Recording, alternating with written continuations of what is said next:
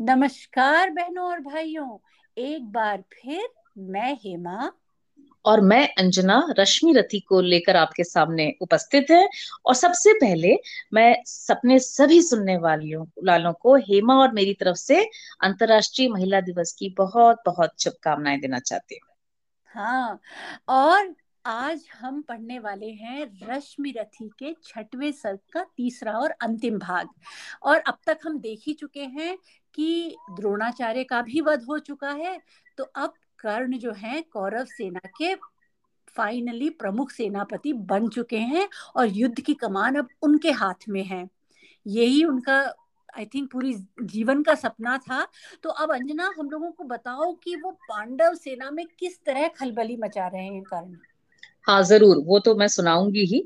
लेकिन आ, मुझे बड़ा अजीब लग रहा है कि ये जो हमने रश्मि रथी की यात्रा शुरू करी थी कर्ण के परिचय के साथ इनफैक्ट उसके भी पहले भूमिका जो दिनकर जी ने बताया कि क्यों उन्होंने रश्मि रथी लिखी उसके हाँ. साथ अब हम महाभारत युद्ध के उस मतलब उस एपिसोड में आ गए जहाँ कर्ण ने कमान संभाल दिए। तो कर्ण की यात्रा मतलब कितना अपवर्ड ग्राफ रहा है है ना? अपवर्ड तो, ग्राफ और अब हम टर्मिनस तक जाने वाले हैं बहुत जल्दी। आ, ये बोलने में मुझे बहुत दुख हो रहा है ये सुनने में। लेकिन चलो जीवन चलने का नाम है निरंतर। तो चलो अपन सुनते हैं महाभारत में आगे क्या होता है। ठीक है? चलो।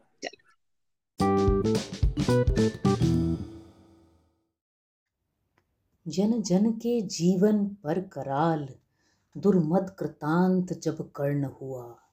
पांडव सेना का ह्रास देख केशव का वदन विवर्ण हुआ। सोचने लगे, छूटेंगे क्या? सबके विपन्न आज ही प्राण। सत्य ही नहीं क्या है कोई इस कुपित प्रलय का समाधान? है कहाँ पार्थ? है कहाँ पार्थ? राधेय गरजता था क्षण क्षण करता क्यों नहीं प्रकट होकर अपने कराल प्रतिभट से रण? क्या इन्हीं मूलियों से मेरी रणकला निबट रह जाएगी? या किसी वीर पर भी अपना वह चमत्कार दिखलाएगी। हो छिपा जहाँ भी पार्थ सुने, अब हाथ समेटे लेता हूँ। सबके समक्ष द्वय रथ रण की मैं उसे चुनौती देता हूँ। हिम्मत हो तो वह बड़े व्यू से निकल जरा सम्मुख आए। दे मुझे जन्म का लाभ और साहस हो तो खुद भी पाए। पर चतुर पार्थ सारथी आज रथ अलग नचाए फिरते थे। कर्ण के साथ द्वैरथ रण से शिष्य को बचाए फिरते थे। चिंता थी, एक अग्नि कराल, यदि द्विरथ युद्ध में छूटेगी, पार्थ का निधन होगा, किस्मत पांडव समाज की फूटेगी। नटनागर ने इसलिए युक्ति का नया योग संधान किया। एक अग्नि हव्य के लिए घटोत्कच का हरि ने आह्वान किया। बोले, बेटा क्या देख रहा? हाथ से विजय जाने पर है। अब सबका भाग्य एक तेरे कुछ कर्तव्य दिखलाने पर है। यह देख कर्ण की विशिक वृष्टि कैसी कराल झड़लाती है। गो के समान पांडव सेना भय विकल भागती जाती है। तिल पर भी, तिल भर भी भूमि न कहीं खड़े, हो जहाँ लोग सुस्थिर क्षण भर। सारी रणभू पर बरस रहे एक ही कर्ण के बाण प्रकर यदि इसी भांति सब लोग मृत्यु के घाट उतरते जाएँगे, कल प्रात कौन सेना लेकर पांडव संगर में आएँगे? है बड़ी विपद की घड़ी। है बड़ी विपद की घड़ी, कर्ण का निर्भय गाढ़ प्रहार रोक। बेटा, कैसे भी बने पांडवी सेना का संहार रोक। फूटे ज्यो वहिनी मुखी पर्वत जो उठे सिंधु में प्रलय ज्वार। कूदा रण में त्यो महाघोर गर्जन कर दानव किमाकार सत्य ही, असुर के आते ही रण का वह क्रम टूटने लगा। कौरवी अनि भयभीत हुई। धीरज उसका छूटने लगा। है कथा, दानवों के कर में थे बहुत बहुत साधन कठोर। कुछ ऐसे भी जिन पर मनुष्य का चल पाता था नहीं ज़ोर। उन अगम साधनों के मारे कौरव सेना चिंखार उठी। ले नाम कर्ण का बार बार व्याकुल कर हाहाकार उठी। लेकिन अजस्त्र शर वृष्टि निरत अनवरत युद्धरत धीर कर्ण, मन ही मन था हो रहा स्वयं, इस रण से कुछ विस्मित विवर्ण। बाणों से तिल भर भी अबिद्ध, था कहीं नहीं दानव का तन, पर हुआ जा रहा था वह पशु, पल पल कुछ और अधिक भीषण। जब किसी तरह भी नहीं रुद्ध हो सकी महादानव की गति सारी सेना को विकल देख बोला कर्ण से स्वयं कुरुपति, क्या देख रहे हो सखे? दस्यु ऐसे क्या कभी मरेगा यह? दो घड़ी और जो देर हुई सबका संहार करेगा यह। हे वीर, विलपते हुए सैन्य का अचिर किसी विधि से त्राण करो। अब नहीं अन्य गति आँख मूंद, एक अग्नि का संधान करो। अरि का मस्तक है दूर। अभी अपनों के शीश बचाओ तो। जो मरण पाश है पड़ा प्रथम, उसमें से हमें छुड़ाओ तो। सुन सहम उठा राधेय मित्र की ओर फेर निज चकित नयन। झुक गया विवशता में कुरुपति का अपराधी कातर आनन। मन ही मन बोला कर्ण, पार्थ, तू वय का बड़ा बलि निकला। या यह कि आज फिर एक बार मेरा ही भाग्य छली निकला। रहता आया था मुदित कर्ण, जिसका अजेय संबल लेकर, था किया प्राप्त जिसको उसने, इंद्र को कवच कुंडल देकर, जिसकी करालता में जय का विश्वास अभय हो पलता था, केवल अर्जुन के लिए जिसे राधे जुगाए चलता था। वह काल सर्पिणी की जिह्वा वह अटल मृत्यु की सगी स्वसा घातकता की वाहिनी, शक्ति यम की प्रचंड व अनल रसा। लप लपा आग सी एक अग्नि, तुणीर छोड़ बाहर आई। चांदनी मंद पड़ गई, समर में दाहक उज्ज्वलता छाई। कर्ण ने भाग्य को ठोंक उसे, आखिर दानव पर छोड़ दिया। कर्ण ने भाग्य को ठोंक उसे, आखिर दानव पर छोड़ दिया। विवल हो कुरुपति को विलोक, फिर किसी और मुख मोड़ लिया। उस असुर प्राण को बेद दृष्टि सबकी क्षण भर त्रासित करके, एक अग्नि ऊपर लीन हुई अंबर को उद्भासित करके। पा धमक, धरा धस, उछल पड़ी जो गिरा दस्यु पार्वताकार। हा हा की चारों ओर मची पांडव दल में व्याकुल पुकार। नरवीर युधिष्ठिर नकुल भीम, रह सके कहीं कोई न धीर। जो जहाँ खड़े थे लगे वहाँ, करने कातर क्रंदन गंभीर। सारी सेना थी चीख रही, सब लोग व्यग्र बिल खाते थे। पर बड़ी विलक्षण बात, हँसी नटनागर रोक न पाते थे। टल गई विपद कोई सिर से, या मिली कहीं मन ही मन जय, क्या हुई बात? क्या देख हुए केशव इस तरह विगत संशय लेकिन समर को जीत कर, निज वाहिनी को प्रीत कर, वलयित गहन गुंजार से, पूजित परम जयकार से, राधेय संगर से चला, मन में कहीं खोया हुआ, जय घोष की झंकार से आगे कहीं सोया हुआ। हारी हुई पांडव चमू में हंस रहे भगवान थे, पर जीत कर भी कर्ण के हारे हुए से प्राण थे। क्या सत्य ही जय के लिए केवल नहीं बल चाहिए? क्या सत्य ही जय के लिए केवल नहीं बल चाहिए? कुछ बुद्धि का भी घात, कुछ छल, छद्म कौशल चाहिए। क्या भाग्य का आघात है? कैसी अनोखी बात है? मोती छिपे आते किसी के आंसुओं के तार में, हंसता कहीं अभिशाप ही आनंद के उच्चार में। मगर यह कर्ण की जीवन कथा है, नियति का भाग्य का इंगित वृथा है। मुसीबत को नहीं जो झेल सकता, निराशा से नहीं जो खेल सकता, पुरुष क्या श्रृंखला को तोड़ करके, चले आगे नहीं जो ज़ोर करके। पुरुष क्या श्रृंखला को तोड़ करके चले आगे नहीं जो ज़ोर करके।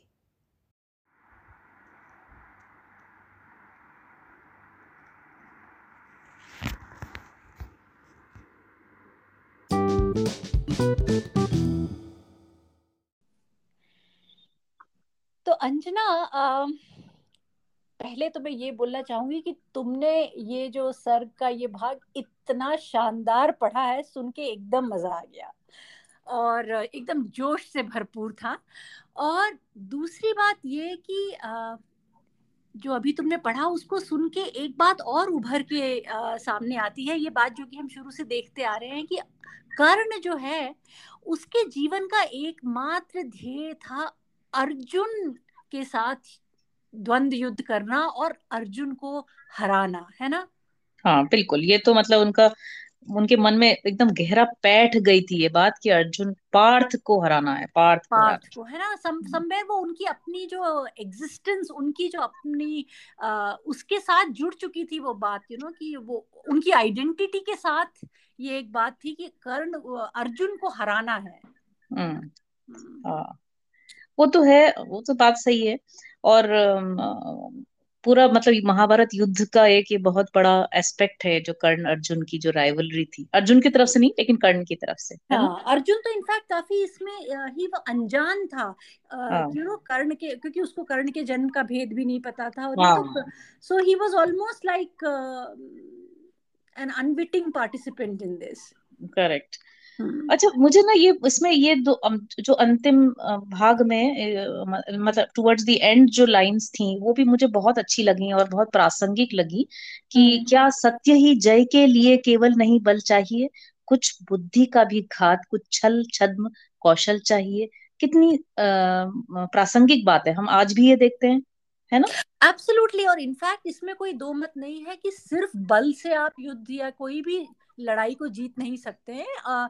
इनफैक्ट और आप अगर अपनी हिस्ट्री में पुराने जो फ़ेमस बैटल्स हैं आई मीन सिर्फ़ मैं इंडिया की बात नहीं कर रही हूँ इंटरनेशनली इनफैक्ट आप होमर के इलियाद में ही देखिए वो ग्रीक आर्मी कितनी बड़ी थी पर उन्होंने जीता अपने युद्ध बल से नहीं वो ट्रोजन हॉर्स को अंदर छल से है ना तो हाँ। अपने यहाँ ही वो पृथ्वीराज का एक जयचंद था हमारे यहाँ जो टीपू सुल्तान है वो बैटल ऑफ़ सेरिंगपट्टम जो कि बड़ी ही अंग्रेज़ तो आज भी उसके गुण गाते हैं तो वो कोई उन्होंने अपने बल से नहीं सीज लगा के नहीं जीता था वो तो किसी ने दरवाज़ा खोल के उनको अंदर बुला लिया छल से तो हर, हरा दिया टीपू सुल्तान को। तो आज तो ये बात करंट मिलिट्री एस्टेब्लिशमेंट में तो ये अक्नोलेज है कि वो लोगों को सिर्फ़ पावर और बैटल और एम्यूनिशन एंड आर्म्स में नहीं ट्रेन करते हैं। देर इज़ साइऑप्स जिसको कहते हैं साइकोलॉजिकल वॉरफेयर इंफॉर्मेशन वॉरफेयर और फिर ऑफ़ कोर्स स्पाई नेटवर्क होते हैं, जासूस होते हैं अंडर कवर एजेंट्स होते हैं। तो none of these are like so I don't think कि युद्ध करके जो चीज़ है ना, उसका कोई स्ट्रेट फॉरवर्ड एकदम नीट एंड टाइडी रूट नहीं है। It is a very messy thing isn't it हाँ हाँ और क्या और साथ में डिप्लोमेसी बैकडोर डिप्लोमेसी भी चलती रहती है। हाँ। और आ, वो तो तुम बिल्कुल ठीक कह रही हो। तुम तुम ये पुरानी बातें याद कर रही थी ना तो मुझे वो एक रामायण के भी वो कुछ किस्से याद आए कि एक तो नंबर वन कि रामचंद्र जी रावण का वध तभी कर पाए जब विभीषण ने भेद बताया है ना? हाँ, तो हाँ। तो वो भी नहीं बताते तो रावण एब्सोल्युटली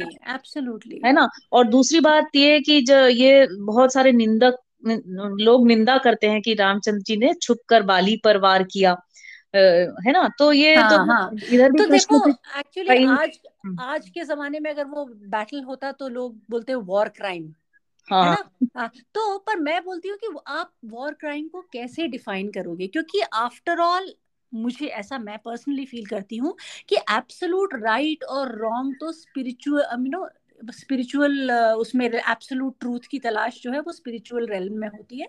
जो ये रियल लाइफ में है ये तो सभी uh, किस दृष्टिकोण से आप देख रहे हैं और किस संदर्भ में किसी बात को देख रहे हैं उसी से ये पता चलता है कि ये बात अनुचित है या उचित है।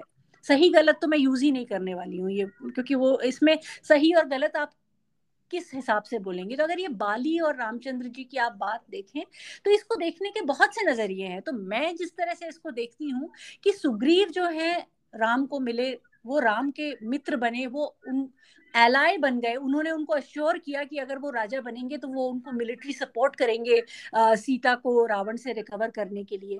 और फिर जो भी हो सही या गलत बाली ने सुग्रीव को देश से निष्कासित किया था। उनके कुछ मिसअंडरस्टैंडिंग हो गई थी। ना सुग्रीव ने कुछ गलती की पर बाली ने उनकी बात को सुने बिना उनको एकदम यू नो वायलेंटली निकाल दिया बाहर। एंड हाँ. और नेगोशिएशन और डिप्लोमेसी की कोई चैनल्स खुले नहीं छोड़े। तो और कोई चारा नहीं बचा। हाँ। सुग्रीव के बीवी बीवी को तक हड़प लिया उन्होंने। तो, सही बात है।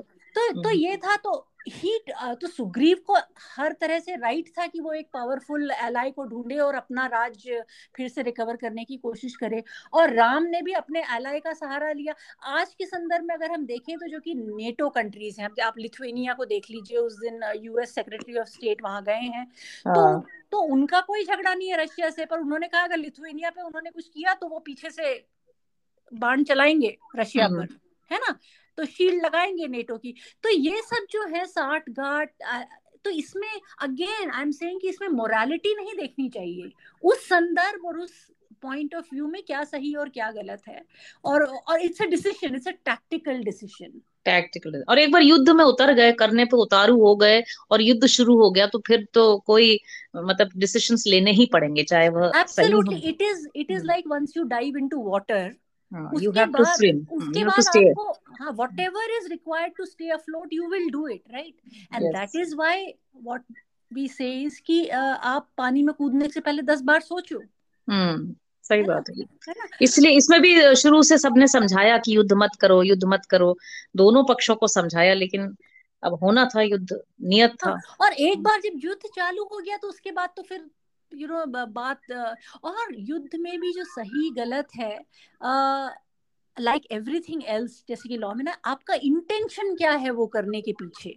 हाँ. है ना? I mean you do a particular act is uh, legitimate or not depending on the intent behind it i mean even in law you know uh, वो murder और manslaughter और जो difference है ना the intent behind जो है mens rea जिसको कहते हैं so that is very essential तो अभी uh, for example अभी ये जो हिरोशिमा और नागासाकी में atomic bombs अमेरिका ने द्वितीय विश्व युद्ध में गिराए थे आज भी उसके बारे में चर्चा होती है और सही है, गलत है, काफ़ी डिबेट चलता है, लेकिन उस समय जब ये बॉम्ब्स गिराए थे तो मोस्ट ऑफ़ द वर्ल्ड ने इसको एक वेलकम मूव की तरह देखा था।